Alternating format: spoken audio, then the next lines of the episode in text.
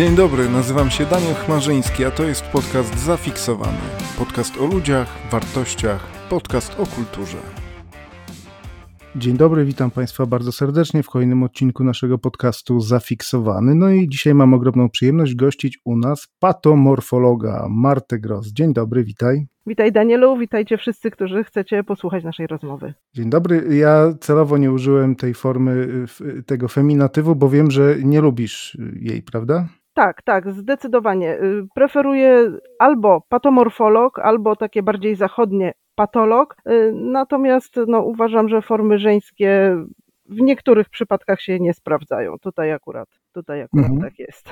No właśnie, może jakoś szerzej nam się na początku przedstawisz, bo ja w zasadzie ani w internecie nie można cię, jesteś bardzo tajemnicza, nie można jakiegoś twojego, wiesz, y, bio odnaleźć, także gdybyś mogła przedstawić pokrótce swój, swoją drogę, czy to, czym się zajmujesz, byłbym, bylibyśmy tu z państwem wdzięczni.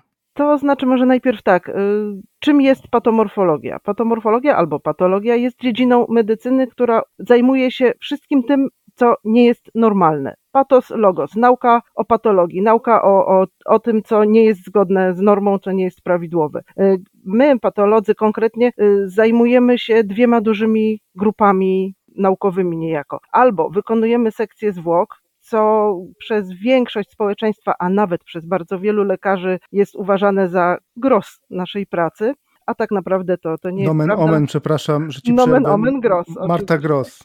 Tak. Do, te, do, tego jeszcze, do tego jeszcze wrócimy. E, natomiast tak naprawdę 90, ponad 99% naszej pracy to są badania mikroskopowe od ludzi żywych, bo jest tak, cokolwiek wytnie chirurg, cokolwiek wytnie, dermatolog, cokolwiek pobierze, ginekolog, y, internista wykonując na przykład badanie endoskopowe, gastroskopia, kolonoskopia, wszystko to musi trafić do patologa. Wszystko to musi zostać zbadane. Oczywiście podstawowe rozróżnienie, nowotwór, nie nowotwór, złośliwy, łagodny, no i 1500, 100, 900 innych zmian chorobowych, które czasami dopiero jak patolog powie, co to jest, to wiadomo jak leczyć. Natomiast oczywiście od, od ludzi żywych są jeszcze biopsje. Coraz więcej jest biopsji aspiracyjnych cienkoigłowych, biopsji gruboigłowych i biopsji mammotomicznych. Te ostatnie konkretnie y, dotyczą się piersi. I w tym momencie to jest ten jedyny, jedyny moment, kiedy ja, patolog, mam kontakt z żywym pacjentem. Bo y, o ile y, zdarza się, że, że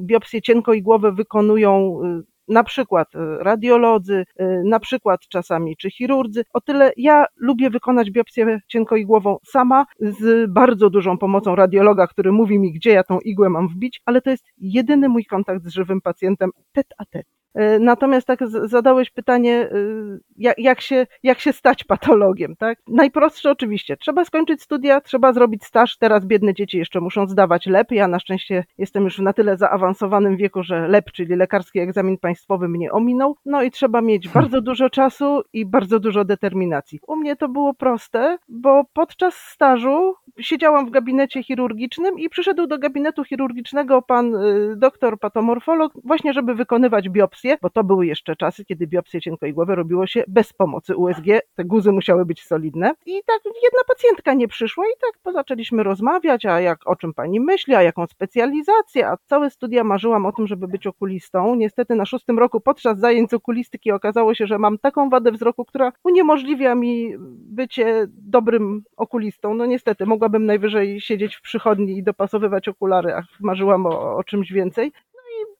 pytanie za 100 punktów, a może chciałaby pani być patologiem? Mówię, nie wiem, muszę zobaczyć o co właściwie chodzi. Co za patologia? E, tak, co, co za patologia patologii. No i najpierw pan doktor mi pokazał o co chodzi, potem pokazał mi zakład w Lęborku, który sam od podstaw y, zrobił, naprawdę autentycznie od podstaw, do tego stopnia, że sam zrywał trzcinę, która ocieplała ściany pomieszczeń przyszłego zakładu patomorfologii. No a parę lat później został moim mężem i tak od ponad 20 lat e, razem albo przy mikroskopie, Gra... albo, albo w życiu e, jesteśmy. Gratuluję, stanowimy piękne. Całkiem, stanowimy całkiem dobry zespół rodzinno-diagnostyczny. Niestety żadne, żadne z dzieci nie poszło w nasze ślady, także szukamy, na, szukamy następcy. Jakiegoś. A dlaczego, dlaczego akurat patomorfologia, bo wiesz, wyobrażam sobie ciebie tak jako małą dziewczynkę po prostu dłubiącą, wiesz, ze zwłoku jakiegoś gołębia i... i, i... nie. Ojej, nie, nie, nie. Jeffrey Jakiś cmentarz, cmentarz nie, zwierzaków. Dla zwierzaków. Nie, nie, nie, powiem, nie, nigdy, nigdy, wiesz, o tym nie myślałam. To był pierwszy moment, kiedy ja właściwie pomyślałam, a dlaczego by nie? Myślę, że dużo zależy od tego, jak y, na studiach jest, są prowadzone zajęcia z patomorfologii. No u nas niestety było to tak bardzo konserwatywne, że człowiek miał wrażenie, że patomorfologia totalnie, absolutnie do niczego mu się nie przyda. A prawda jest taka, że jeżeli się dobrze nauczy patomorfologii, mechanizmów, mechanizmów chorób, bo tam bardzo dużo jest też mechanizmów do uczenia się, to potem już trzeba się douczyć EKG, dawek leków i badania neurologicznego i studia masz z głowy. Mój, mój szanowny małżonek ze swoich studiów, bo on kończył Akademię Wojskową, wyniósł to, że właśnie EKG i dawki leków, ja dodałam do tego badanie neurologiczne, bo jednak tym młoteczkiem to trzeba wiedzieć, gdzie stuknąć, a gdzie posmyrać, prawda? Wiecie Państwo, bo Marta mi wcześniej wysłała takie swoje gdzieś tam zdjęcie z, z sekcji i powiem, że mnie trochę zemdliło, ale to chyba trzeba trochę lubić, wiesz, poznawać wnętrze człowieka. Dosłownie. To jest fascynujące, to, to naprawdę, naprawdę jest fascynujące. Ja w ogóle lubię uczyć, lubię dzielić się swoją wiedzą. Przez 12 lat pracowałam na Akademii Medycznej, ładnych parę roczników studentów przez moje ręce przeszło. Cieszę się bardzo, bo kilkanaście osób z tych roczników zostało patologami albo lekarzami sądowymi, co jest tak odrobineczkę pokrewne, bo też wiąże się z, z sekcją zwłok. I potem, jak już skończyłam y, zajęcia, skończyłam pracę w Akademii, obecnie Uniwersytecie Medycznym, to przez przez parę lat y, w WSAIB prowadziłam zajęcia z medycyny sądowej i nawet raz mi się udało y, rocznik, dla prawa, dla studentów prawa, żeby nie było. I nawet raz udało mi się mój rocznik zabrać na, na sekcję i, i pokazać im, o co z tym wszystkim właściwie chodzi. Także... A słuchaj, to prawda z tymi żartami, jak to wykładowcy wkładają, wiesz, y, słoiki z dżemem i tam potem... W życiu, przystu... w życiu. Co ty, za, za co? Może, może wiesz co, może już za moich czasów to nie, może 50 lat temu, ale teraz za coś takiego to byłoby wydalenie z uczelni z wilczym biletem. Aha, no to dobrze teraz, wiedzieć, bo wiesz, krążą takie legendy miejskie, nie, jak o tym no. aligatorze w Nowym Jorku Białym, to tak samo krążą, jak to robią sobie jaja różni, wiesz, ludzie przy sekcjach i z tych zwłok sobie tam... Nie, nie. Wiesz co, największe jaja, jakie ja pamiętam jeszcze ze studiów, polegały na tym, że podczas sekcji, którą pani doktor przeprowadzała, y, pomocnik miał na tacy między studentami obnosić y, bo to jeszcze było tak, że nawet nie było porządnych ławek w tej sali sekcyjnej, tylko był stół, a my wszyscy staliśmy na, na poziomie gleby. I pan Franciszek z taką metalową tacą szedł, na tej tacy leżał mózg. No oczywiście ktoś musiał mu nogę podstawić, prawda? Więc pan Franciszek takim szczupakiem poleciał do przodu, taca mu z rąk wypadła, mózg parę metrów jeszcze przed tacą, a pani doktor, hmm. cudowna, fantastyczna kobieta, z takim spokojem, kobieta, którą, przez którą potem 12 lat pracowałam, która nigdy brzydkiego słowa nie powiedziała, która nigdy głosu nie hmm. podniosła, idealnie, spokojnie mówi, panie Franciszku, tak rzucać to pan może swoim mózgiem. I to, to Ręka, było... noga, mózg tak, na mózg ścianie. na ścianie. Mózg na szczęście się nie rozwalił, upadł na podłogę, ale się nie zniszczył. Mózg y, wbrew, wbrew temu, co niektórzy sądzą, to jest całkiem solidny, całkiem solidny narząd. Czyli na świeżo jest dość... Obmyło się go tylko pod, pod kranem tak, i, i... Dokładnie, tak. dokładnie. Opłukało się z tego piachu, który był na podłodze i można było działać dalej. O Jezus, Jezus Marian. Nie wyobrażam sobie tego. Od razu widzę Hannibala Lektera podającego kawałek muszczku w samolocie ojej, małemu ojej. Azjacie. Ojej, ojej, no tak, no tak ale wiesz, tak jak w tym filmie było, że to było w czym, w Hannibalu, jak on odcinał te płaty mózgu, to tak, to mózg ma całkiem taką swoistą konsystencję na świeżo. I jak on zdejmował tę otoczkę w ogóle całą, nie? To było dość takie chyba, to było dość takie tak. zgodne z Tak, z, tak, to było, bardzo, to było bardzo, bardzo zgodne. Oponę, oponę mózgową zdejmował. I właśnie o to chodzi też, że ponieważ to w ogóle nie jest unerwione, unerwione są kości, czaszki i skóra, no to to było znieczulone, to facet tego w ogóle nie czuł. W Czyli ogóle nie czuł tego, że zgadza, mózg tak jak jest rzeczywiście. po kawałku wycinany. Hmm. Y, słuchaj, patomorfologia, a medycyna sądowa. Czy, e, jakie są różnice? To znaczy tak, y, obie, obie dziedziny zajmują się sekcjami zwłok. Tyle, że patomorfologia szuka choroby, natomiast medycyna sądowa szuka przestępstwa. Y, mhm. Śmierci w zasadzie są dwa rodzaje: śmierć gwałtowna i śmierć naturalna. Medycyna sądowa i patologia mają wspólną działkę, jaką jest sekcja zwłok. Tyle, że Medycyna y, sądowa szuka przestępstwa, a patologia szuka choroby. Dlatego też łatwiej jest patologowi zrobić sekcję sądową, czym zresztą z mężem się przez wiele lat zajmowaliśmy. Ja już trochę odpuściłam, mąż jeszcze ma swoje dwie ukochane prokuratury, w których trzy razy do roku jakąś tam sekcję sądową zrobi. Tak, bo tam, krótko mówiąc, po dwudziestu paru latach tam już po prostu są przyjaciele i dla przyjaciół tam jeździmy i, i te sekcje robimy. To już... Dla mnie to jest w ogóle terra incognita i to brzmi jak takie dons macabre, wiesz, po prostu jakieś y, zabawy tutaj ze zło... No ale mów, mów, to jest Nie, no, bardzo przy... Ale przyjaciele są żywi, przyjaciele są żywi, przyjaciele to są prokuratorzy, przyjaciele to są technicy sekcyjni. A tam znaczy... wiesz, sobie wpadnę tam czasem na sekcyjkę tam. Tak, spoko. dokładnie, dokładnie wpadnę. No. Wiesz, dzwonią na przykład wczoraj telefon, wypadek był, no to w poniedziałek się jedzie i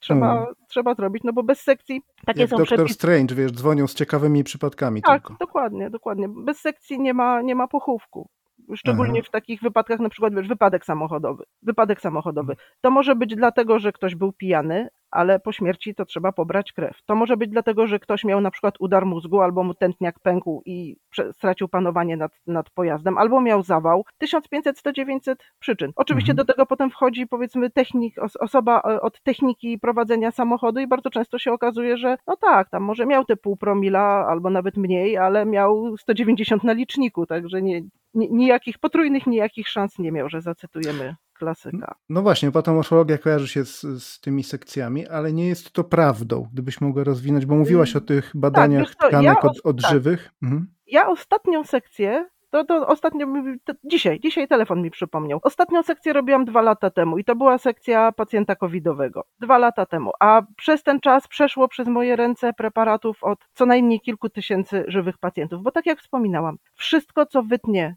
jakikolwiek lekarz, to wszystko, co zostanie usunięte z organizmu człowiek, człowieka, musi zostać przebadane. Y, mhm. Nawet do tego stopnia, że jak lekarz wycina odcisk, nie podolog, prawda, czy tam inna kosmetyczka, tylko lekarz wycina odcisk, a zdarza się to częściej niż możesz sobie nawet wyobrazić, ten odcisk mhm. też przychodzi do badania. No proszę. Y, czasem czyli zajmujecie się... się badaniami histopatologicznymi. Tak, to tak? są badania histopatologiczne, czyli pod mikroskopem. I mhm. Histon tkanka, badania tkanek. Do tego są mhm. uzupełniające też badania immunohistochemiczne albo histochemiczne, różne techniki, Jacie. no immunohistochemiczne to są z różnymi przeciwciałami przeciwko konkretnym receptorom na komórkach, które Te słowa pokazują... można, wiesz, w ogóle zastosować y, w, w jakimś wyzwiska. konkursie, albo łamańcu językowym. Albo jakieś wyzwiska, no nie? Może każdą literę z osobna rozumiem, ale razem jak już się zestawi. Y, histochemo coś tam. Immunohistochemiczne, czyli chemia, o. tkanka i immunologia, czyli przeciwciała. A histochemiczne to tylko y, różnymi środkami chemicznymi działamy na tkanki. Te histochemiczne tak naprawdę są już bardzo rzadko używane, bo wypierają je właśnie badania immunohistochemiczne z przeciwciałami na konkretne, y, na konkretne komórki, na konkretny rodzaj receptorów, czy to tam wiesz, na mięśnie gładkie. Mam takie jakieś mhm wiadomo, nie wiadomo co. I teraz to może być albo na przykład rak, albo czerniak, albo zmiana zupełnie innej tkanki albo, albo chłoniak. I w tym momencie wchodzi właśnie immunohistochemia, która mówi, czym jest ta mała, drobna komórka. Czy jest to komórka raka, czy jest to komórka czerniaka, czy komórka chłoniaka, bo za każdym razem zupełnie, zupełnie inne leczenie. Tak wiesz, przychodzi mi czasem do głowy, że te cudowne wyleczenia z raka sprzed powiedzmy 30-40 lat, co to, nie wiem, napił się żywej wody, tak, z witaminy C strukturyzowanej w niebieskiej butelce i wyzdrowiał, to jest po prostu zasługa tego, że diagnoza była zła. Na dzień dobry. Zajmujecie się też opiniowaniem spraw toksykologicznych, no i wiem, że tu masz jakieś pewnie ciekawe y, historyjki z tym związane. To znaczy te sprawy toksykologiczne to też wchodzi, wchodzi w zakres medycyny sądowej, ale o ile patologów jest w Polsce może 300, o tyle medyków sądowych jest chyba nie więcej niż 100 i oni momentami nie wyrabiają jeszcze bardziej niż my. Dlatego na przykład mój mąż y,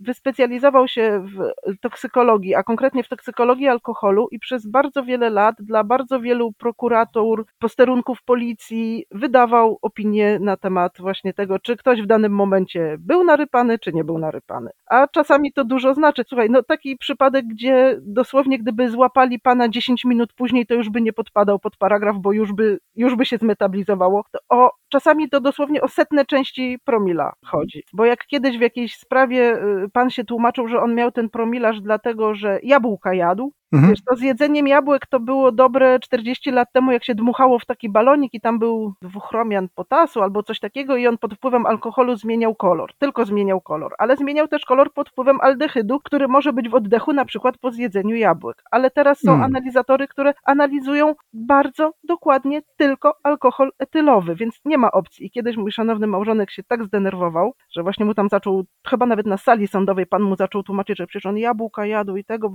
a mój mąż jest bardzo prostą, Bezpośrednio. bezpośrednią osobą, tak? Wziął karteczkę, wziął długopisik, wziął kalkulatorek, który zawsze ma w torbie, pyku, pyku, pyku, pyku i mówi, no żeby mieć taki poziom alkoholu, to musiałby pan zjeść jakieś 2,5 tony jabłek naraz. Wow. Ry całej sali sądowej, pan sędzia, czy może pani sędzia, już nie pamiętam, dobrze, że, że akta były na, na stole, leżały, to można było twarz zasłonić, żeby nie wybuchnąć śmiechem w twarz. Dobre. No i jak tłumaczył jeszcze ten promilarz poza jabłkami, bo tam coś chyba jeszcze miałeś jakieś smaczki, czy nie? Wiesz to jabłka były zawsze najlepsze. No oczywiście zawsze każdy mówi, że on nic nie wypił, absolutnie. No, nie, nie, ale proszę sądu, ja nic nie wypiłem, no to no, piwko. Tak, a ile? No 12 w hmm. ciągu, w ciągu 3 godzin na przykład. Wyobrażasz sobie jest... wypicie 12 mhm. butelek piwa przez 3 godziny? Hmm, no nie. I jeszcze, jeszcze kwalifikujemy to, ale przecież ja w ogóle nie piję. Nie, tam no. czasem, od czasu do czasu tak, przy tam... Tak, okazjonalnie, co pół... Okazjonalnie, tam lampkę wina, lampkę tak. wina okazjonalnie. Co, co 10 minut butelkę. Aha. To jak z kwalifikacją obrażeń, słuchaj, bo tam było coś 7 dni, jakbyś mogła y, przybliżyć. Tak, bo wiesz temat. co, bo jest, jest tak, że mm, Obrażenia są kwalifikowane na ograniczające y, czynności narządu na czas poniżej i powyżej 7 dni. To jest o tyle ważne, że jeżeli te obrażenia naruszają czynności narządu na czas poniżej 7 dni, to żeby sprawcę obrażeń postawić przed sądem, to y, wymagane jest oskarżenie y, indywidualne tej osoby, której powiedzmy dał w nos, prawda? Ale jeżeli to jest powyżej 7 dni, to już jest oskarżony z urzędu sprawa już jest z urzędu na wokandę do, do prokuratory dawana. I niektórzy myślą, że jeżeli tam powiedzmy ktoś komuś obije twarz i obity dostanie od lekarza zwolnienie na dwa tygodnie, no to przecież powyżej siedmiu dni. A nie ma tak mhm. dobrze. Nie ma tak dobrze. Są kwalifikatory. Na przykład każde złamanie kości jest powyżej siedmiu dni, ale złamanie kości nosa, tylko jeżeli będzie to złamanie z przemieszczeniem. Jeżeli będzie delikatne puknięcie w nos i któraś tam kostka w nosie pójdzie, ale nie będzie solidnego przemieszczenia, to jest to poniżej 7 dni. Mhm. Tak samo jakieś siniaki, tak samo, tak samo jakieś tam zadrapania, płytkie rany, ale jest też kwalifikacja y, jako y, obrażenie realnie zagrażające życiu, gdzie na dzień dobry może się wydawać, że nic. Jeżeli ktoś taką skarpetą wypełnioną piaskiem, to tak z literatury, walnie drugą osobę w potylicę, czyli w tył głowy, to mhm. jest to obrażenie realnie zagrażające życiu, bo może doprowadzić do wstrząśnienia mózgu, obrzęku mózgu i nawet do śmierci. Mimo, że na, na skórze nawet siniaka może nie być. Dlatego czasami mhm. potrzebni są wykwalifikowani ludzie, którzy, którzy potrafią to wytłumaczyć. Bo też mimo zajęć z medycyny sądowej, które każdy prawnik musi na, na studniach odbębnić, no to niestety nie zawsze i nie każdy prawnik się w tym umie poruszać, no ale oni się mają poruszać w czym innym, po to mają biegłych, żeby im jak krowie na rowie wytłumaczyli, o co właściwie chodzi. A co najbardziej lubisz w tej robocie, poza trzymaniem ludzkich narządów w dłoniach? Wiesz co, tak naprawdę najbardziej lubię to, jak przychodzi do mnie badanie, e, gdzie na dzień dobry myślę, Boże, jest źle. Takie nie zapomnę, to lata temu młoda kobieta, młoda kobieta koło czterdziestki, e, rak jelita. I to tak na dzień dobry już, że bardzo zaawansowane, że przerzute we wszystkich węzłach chłonnych, że no coś strasznego. Ja kroiłam ten materiał, czyli jak przyjdzie do nas całe jelito, to pierwszy, mhm. pierwszy etap opracowywania materiału to jest tak zwane w naszej gwarze krojenie. Trzeba to opisać, wszystko zmierzyć, znaleźć guz, wszystko zmierzyć, pobrać wycinki z guza, z linii cięcia, znaleźć wszystkie węzły chłonne, bo to jest bardzo ważne przy dalszym postępowaniu. A przepraszam, to było już ze, ze zwłok czy z żywej nie, osoby? to była żywa pani, nie, to była, mhm. to była żywa pani, żywa nie, nie, pani. bo powiedziałaś, że jak przyjdą jelita, więc ja sobie tak, wyobraziłem, że ona już... Chirurg, nie, chirurg wyrżnął kawał jelita, ale pani A. jeszcze żyła, pani dzięki Bogu Aha. jeszcze żyła. I i wiesz, ja to kroję to jelito i widzę taki guz wielkości pięści. No mówię, Boże, jest źle. Wybieram węzły chłonne, a wszystkie takie twarde, białe. To zwykle znaczy to, że jest przerzut, bo węzeł normalnie jest taki elastyczny i różowy, a one były takie twarde, białe. No bardzo źle to wyglądało. A wiesz, co się okazało pod mikroskopem? Hmm. Że ona miała uchyłek jelita, taka, taka, taka mała wypustka jakby błony śluzowej. Niestety, jeżeli się za bardzo lubi siedzieć na toalecie, za długo się siedzi, a jeszcze nie daj Boże ma się zaparcia, to to uchyłki ma się częściej. I ten mhm. uchyłek, tam weszło trochę, trochę jedzenia, zatrzymało się i tam doszło do stanu zapalnego. I ten hmm. ogromny guz to był guz zapalny. Hmm. I te wszystkie węzły, które już byłam makroskopowo, czyli gołym okiem, byłam pewna, że one są przerzutowe, to były węzły zmienione zapalnie. Czyli pani, jak, jak dostałam to jelito do ręki, to diagnoza brzmiała w zasadzie hospicjum parę miesięcy życia, do widzenia. A jak mhm. wyszła wyszło, wynik wyszedł badania mikroskopowego, było usunęliście wszystko co złe, pani jest zdrowa i nie potrzebuje żadnego leczenia. I wiesz co, to są najfajniejsze momenty. Niesamowite. No, to są naprawdę y, takie momenty, że tak aż się, aż się ciepło robi. Jak, jak, jak jest podejrzenie jakiegoś bardzo złego procesu chorobowego, a okazuje się, że jest zupełnie co innego. Oczywiście jest też w drugą stronę, tak, że przychodzi jakiś, wydawałoby się na dzień dobry zupełnie niewinny materiał, a pod mikroskopem okazuje się, że jest tam nowotwór i to, i to bardzo nie fajne. No, jak każda profesja, są blaski i cienie, tak? No właśnie, jest was niewielu, niewiele w ogóle w Polsce. Wiesz, taki przeciętny Kowalski nie ma jakby okazji, żeby z wami porozmawiać, czy posłuchać. Może miałabyś jakieś, wiesz, przesłanie do zwykłego Kowalskiego, tak zwanego, wiesz, coś, coś co mogłabyś jeszcze opowiedzieć o waszej profesji, albo nie wiem. Co, co poradzić takiemu zwykłemu Kowalskiemu, żeby się nie bał patologa? Bo tak jak mówiłeś, pierwsze co myślimy, sekcja zwłok, czyli od trupiarza z daleka. Nie, patolog też jest bardzo potrzebny. Fuj. No co fuj? No bo to trupiarz pewnie w ogóle, wiesz, cały czas jedzie zwłokami, to wiesz w ogóle. No, o, a to tak i w ogóle jedyne co robi to grzebie w trupach i, i tak dalej. Natomiast jeżeli ktoś powie, że trzeba iść na przykład do patologa na biopsję, tak? Iść. I tak, 99% biopsji, które robię, to są zmiany łagodne. Ale naprawdę, lepiej jest zrobić tysiąc biopsji łagodnych zmian niż przeoczyć jedną złośliwą. Miałam taki przypadek, to akurat zmiany były nakłuwane przez radiologa i myśmy dostali tylko preparaty. Dziewczyna miała cztery guzki w tarczycy. Radiolog nakłuł trzy ale y, endokrynolog stwierdził, że ta tarczyca jest i tak na tyle powiększona, że w zasadzie dobrze jest usunąć całą. Usunął całą, przyszła do badania cztery guzki, trzy łagodne, te, które były nakłuwane, bo to wiesz, są, są pozostałości, które pod mikroskopem widać, że ten guzek był nakłuwany. A ten czwarty guzek, którego, od którego nakłucia odstąpili, był rakiem małym, malutkim. W momencie usunięcia tarczycy dziewczyna była już zdrowa, ale chodzi o to, że bez badania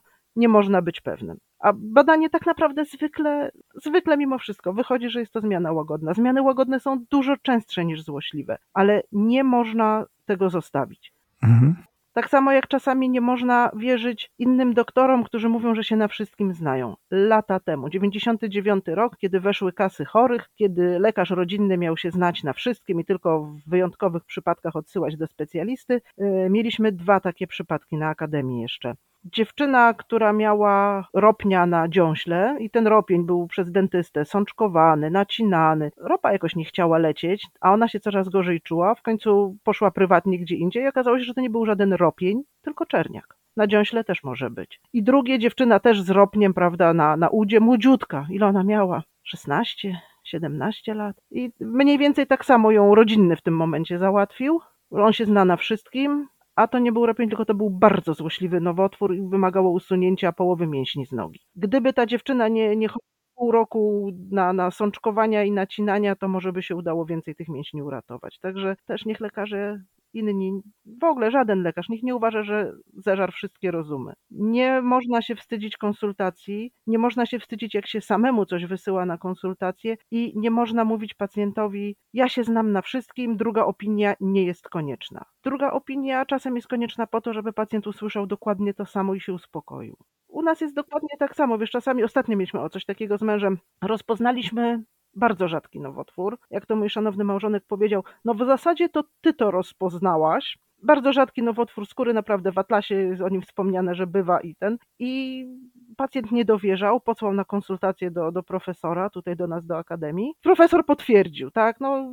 Nie wiem, czy wypada gratulować w takim wypadku, no ale wypada gratulować osobie, która się A zdecydowała na usunięcie zmiany, B chirurgowi, który tę zmianę usunął, bo usunął ją pięknie z marginesem i osoba już jest zdrowa. Także tym, tym ludziom należy, należy gratulować. I też nie hodujcie zmian skórnych. Pypeć. Ale jeżeli pypeć jest w miejscu narażonym na drażnienie, czy na przykład na głowie, którą czeszemy, czy na brodzie, którą mężczyzna goli, czy w okolicy ramionczka biustonosza, paska, takie często drażnione okolice, lepiej wyciąć. Po 20-30 latach drażnienia pypeć ze zwykłego, łagodnego znamienia może w końcu się zdenerwować i zostać czerniakiem. A pieprzyki? Też, słuchaj, ja, jeśli o to chodzi, ja jestem bardzo radykalna. Naprawdę trzeba usuwać. Jeżeli usuniesz zmianę, która ma centymetr, a to już jest bardzo duża zmiana, teraz usuwają zmiany 2-3 mm.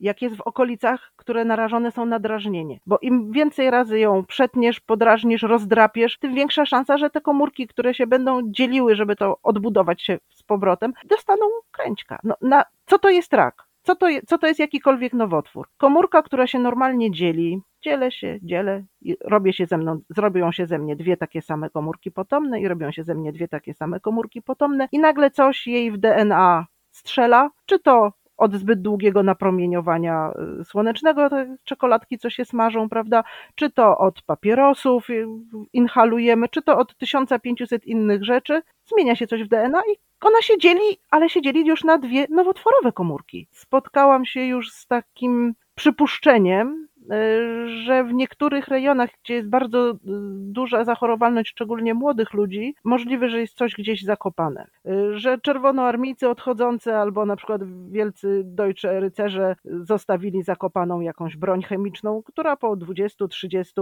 50, 60 latach, gdzie pojemniki przerdzewiały, zaczynają się wydobywać toksyny i one uszkadzają DNA młodych ludzi. Tak było paręnaście lat temu w rejonie Lęborka był wysyp, wysyp właśnie chłoniaków i białaczek u młodych ludzi. Do dzisiaj nie wiadomo dlaczego, ale mieliśmy akademię zalaną wręcz młodymi ludźmi z rejonu Lęborka. Hmm. Na koniec jeszcze proszę o takie smaczki, słuchaj, z sekcji, bo nie, nie, ukrywajmy, że większość tutaj y, czeka na to, wiesz, z utęsknieniem. O, na przykład tak, można, niektórzy sądzą, że na przykład jedyną specjalizacją, która nigdy nie będzie potrzebowała pomocy patologa jest psychiatria, co też nie jest prawdą. Jako bardzo młody patolog robiłam sekcję pani właśnie która zmarła na oddziale psychiatrii. Pani była tam bardzo częstą rezydentką, bo była nałogową alkoholiczką i na odtruwanie przynajmniej dwa, trzy razy w roku tam się zjawiała. I teraz też się zjawiła na odtruwanie, ale jakoś szło to zupełnie inaczej. Pani była bardzo agresywna, bardzo pobudzona, wyzywała pielęgniarki, widziała diabły, no po prostu jakaś totalna makabra. Zmarła po trzech albo czterech dniach, no i Lekarze byli przerażeni, bo nie wiedzieli, co się dzieje i zlecili sekcję. Okazało się, że pani miała nierozpoznane zapalenie płuc. Tak nasilone zapalenie płuc, że było potworne niedotlenienie całego organizmu, w tym mózgu. Pod mikroskopem było widać, że z powodu niedotlenienia naczynia mózgowe stały się bardzo przepuszczalne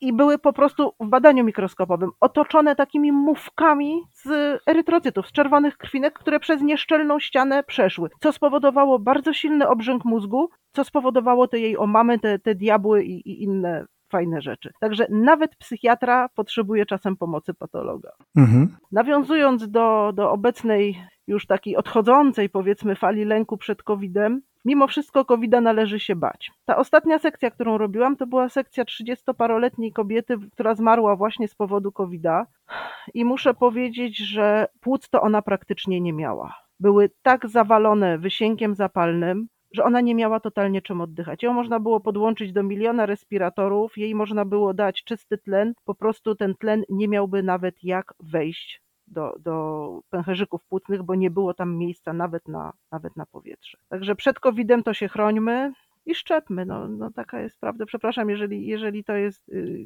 najwyżej wytniesz. Nie, nie, wręcz przeciwnie. Ja jestem po czterech dawkach i jestem z tego dumny. Super, super, fantastycznie. No, jedyne co możemy zrobić, no, szczepionką troszkę, troszkę y, utrzeć nosa temu wirusowi, o ile wirusy mają nosy oczywiście. W każdym razie nauczyć nauczyć nasz organizm jakiejkolwiek obrony. Serdecznie Ci dziękuję za rozmowę. Myślę, że mm, tutaj słuchający nas będą niezmiernie ukontentowani, jak to mawiam, bo nieczęsto mają okazję słuchać e, patologa. Dlatego dziękuję bardzo. No i cóż, do zobaczenia na FIK. Mnie również było bardzo miło. Do zobaczenia, do usłyszenia. No i fik. Fik, dzięki bardzo. Cześć, hej, pa, pa. Dzięki Danielu. Ła, pa.